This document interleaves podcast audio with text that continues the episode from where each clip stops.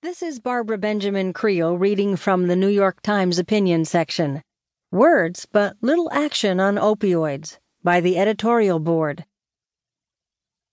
President Donald Trump's brother died an alcoholic, so it's hard to dispute that Trump understands the horrors of addiction.